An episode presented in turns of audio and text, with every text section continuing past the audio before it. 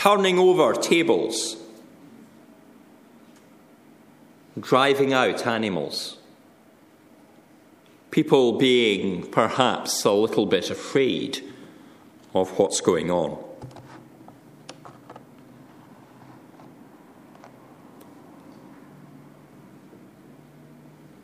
It's something different from what we're used to. But in this act, Jesus gives a sign that a change is happening.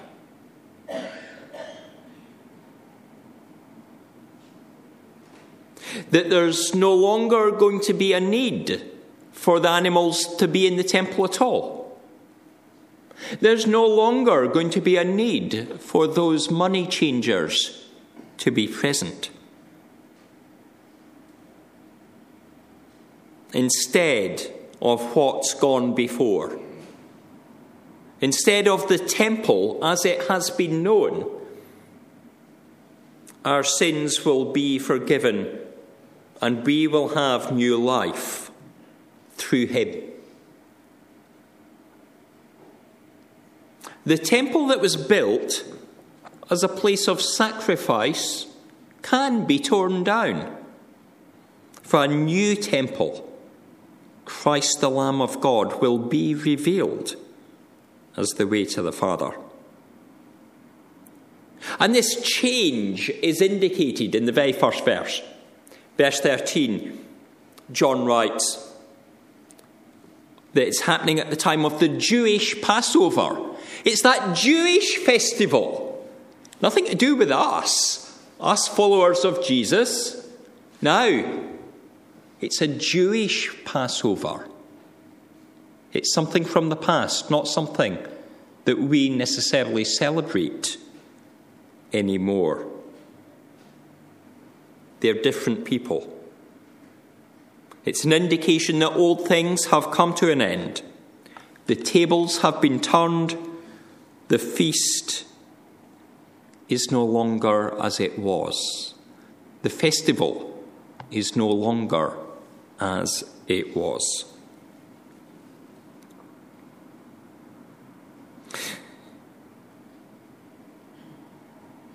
It's the Passover. But John doesn't say which Passover it happens to be. And this comes in chapter 2, just after the wedding at Cana. It would seem to be right at the start of Jesus' ministry. Yet we know of a very similar event happening at the start of the last week of his earthly ministry, before the betrayal of Jesus by Judas. For the Gospels of Matthew, Mark, and Luke each tell of the turning over of the tables happening just after Jesus' Palm Sunday entry into the city of Jerusalem. These two events, Uh, are they one? Is John telling it out of sequence as part of giving us clues that we are to understand Jesus' teaching by?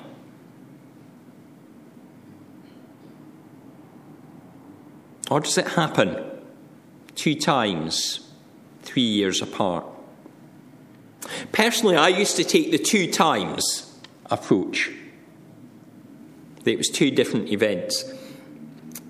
But thinking of today, how authorities would react to such an occurrence an attack on their place of worship, on their commerce, on their way of life, on their understandings. I now struggle to imagine that the temple authorities would allow such a lax security thing to occur again, to permit Jesus to perform an identical operation a couple of years later at the same time, at the same place. That aside, Let's actually think of the animals, of the money changers, and what they were doing there. Back at the end of July, and the start of August, we heard the instructions of the Passover and various other festivals. We heard about how the people were to bring the best that they could bring. Lambs that were a year old and spotless, bread made from the finest flour. At other festivals, branches waved that were taken from the luxuriant trees, and of course, not forgetting a bit of music on the side. I've still got it. Those of you that weren't here at the start of the month might be a bit puzzled. Well, tough.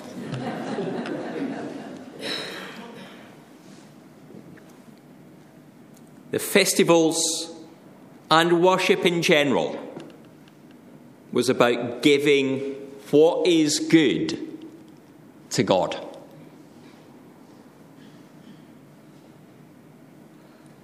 God is great, and He's worthy to receive great things.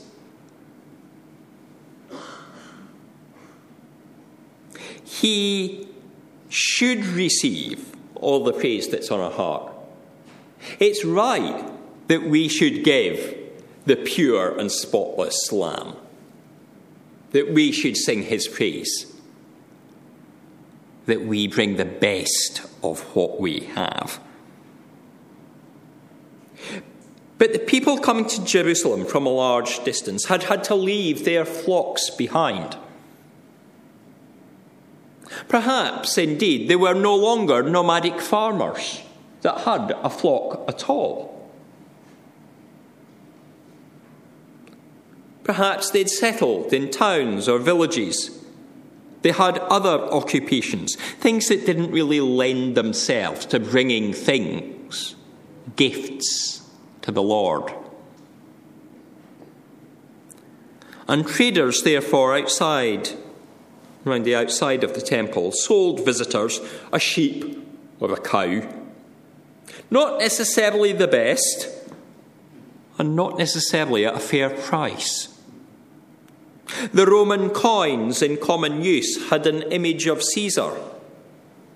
You know, Jesus looks at the coin and says, Give unto Caesar what is Caesar's. They had his picture, and he thought of himself as a god. These weren't um, coins that could be brought into the temple. So change the money. Use the currency of the port of Tyre, which didn't feature an image. But the exchange rate was not as good in Jerusalem as you might have found at the coast. The humble traveller was being cheated time and time again. The temple had become full of thieves, not just taking wealth from the traveller, but in so doing, taking wealth from God. Taking what was being given to God and creaming it off for themselves such that the worship to God was not all it could have been. It was just as if they were taking it directly out the collection plate. They were thieves. I was reminded of these traders a fortnight ago when I was a visitor in a foreign land. In the courtyard, just outside the security gate of Disneyland Paris, were a group of young men who each had roughly a metre square sheet with a handle sewn onto each corner. And they would spread it out on the ground. And inside this sheet, on the top of this sheet, were mini Eiffel Towers and various other trinkets and they were cheap. And you sort of thought, well, maybe these are a bargain. Maybe this is where I should buy my memento. Maybe this is the bit of trading that I need to do. But at the same time, you could think of that sheet with its four corners and the way they kept looking round as this is nice and easy to pick up and run away if the police comes. How trustworthy are these sellers? Do they really just want the one euro for the Eiffel Tower? How good is their merchandise? Buying anything from these young spivs might not be wise. But the number of them there stood in a very close line, such that it was difficult to get past them, suggests that it might have been worth their while being there. And the traders in the temple courts probably reckoned it was worth their while too. Worth their while to diddle people that were coming to worship God.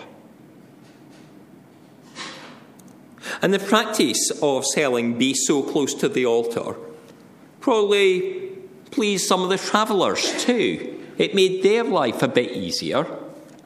They didn't really have to worry about how good their sheep was or how good their cow. They didn't have to worry in advance about which currency they were carrying on them.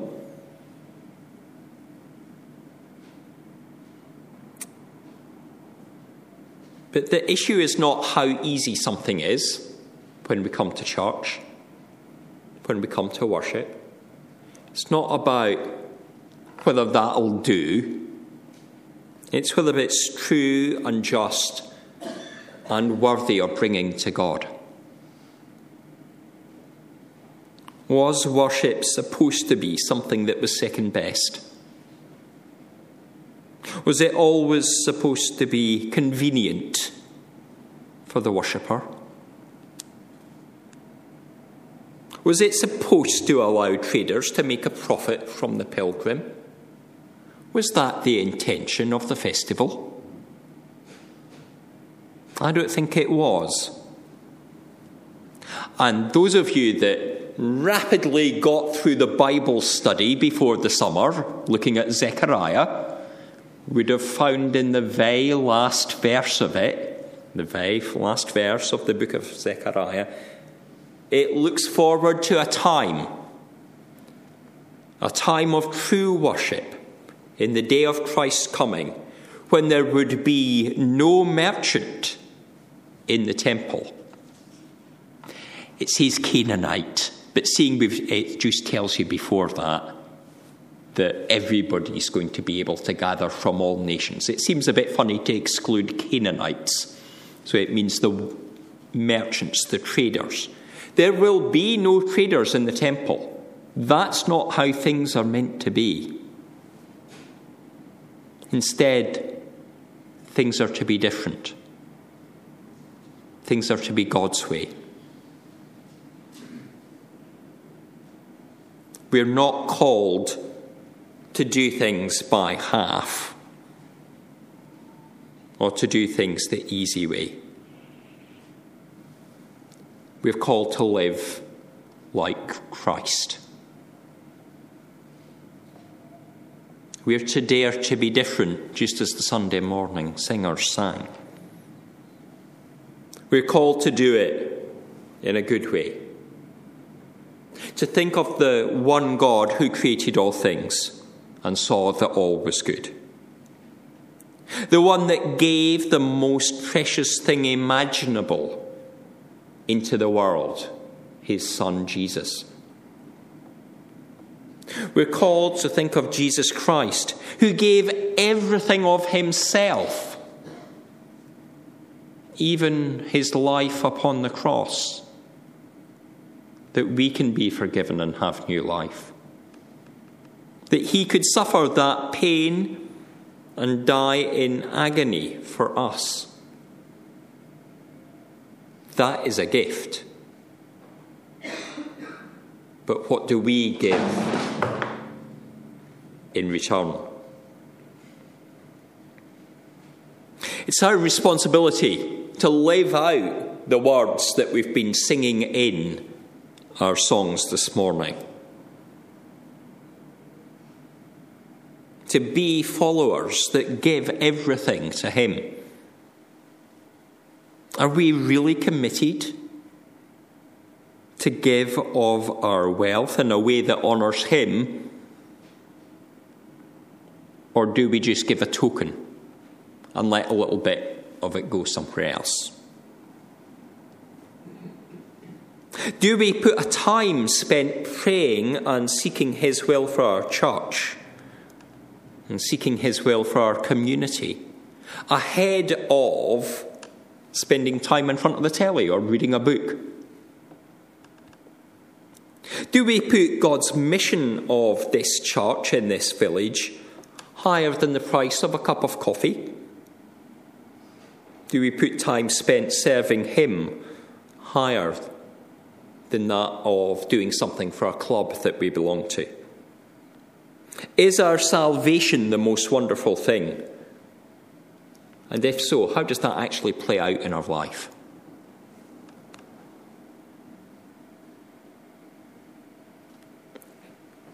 The last couple of weeks, while I've been away, no coincidence there, in the notice sheet there's been a finance report saying that our giving is close to budget.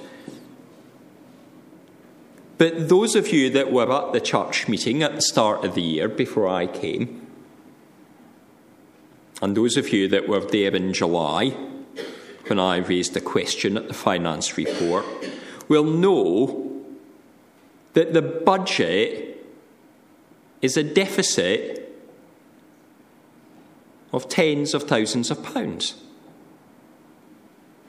Which, if repeated for another two years, will mean as a local church we won't be here anymore. It's all right to hear we're following the budget, but we have to be aware of what the budget is.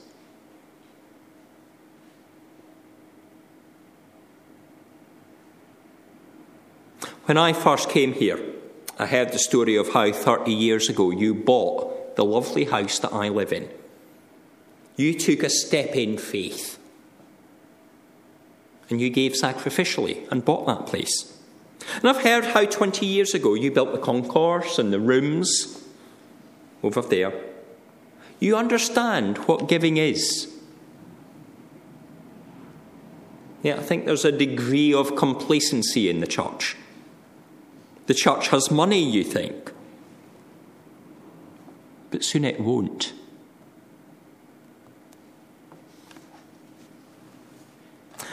I believe, like all of you, it's basis of your vision statement that was prepared years ago that you're called to follow the Great Commission that Jesus gives to his disciples to take the gospel of love and hope on from Jerusalem to all nations. That's not about being in deficit. It's not about being static or breaking even. It's about going further and doing more and it requires not simply the other person giving, but each of us giving. Each of us thinking of what God requires in our daily life of our time, of our prayers, of our effort, and of our financial resources.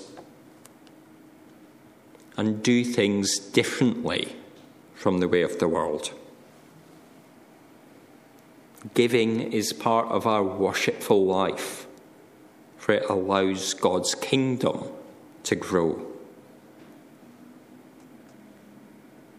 How is the Lord challenging you to lead that life? What time consuming or even sinful thing needs to be turned over? What needs to be thrown out? What change needs to come? How should you be living in a way that glorifies Him? Jesus knows what is in each of us. He sees within us. He doesn't need man's testimony about who he is and about who we are. He sees within us, He knows what it is. So let the Lord speak to you. Let the Lord challenge you.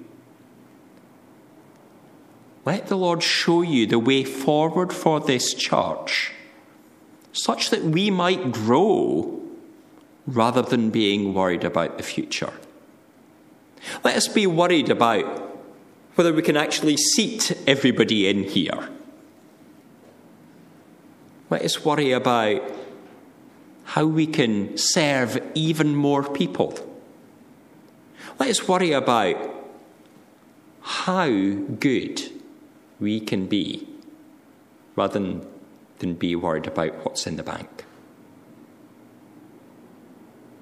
Let us seek to worship God with all of our life, with everything that we have within us, such that His glory may be proclaimed. Amen.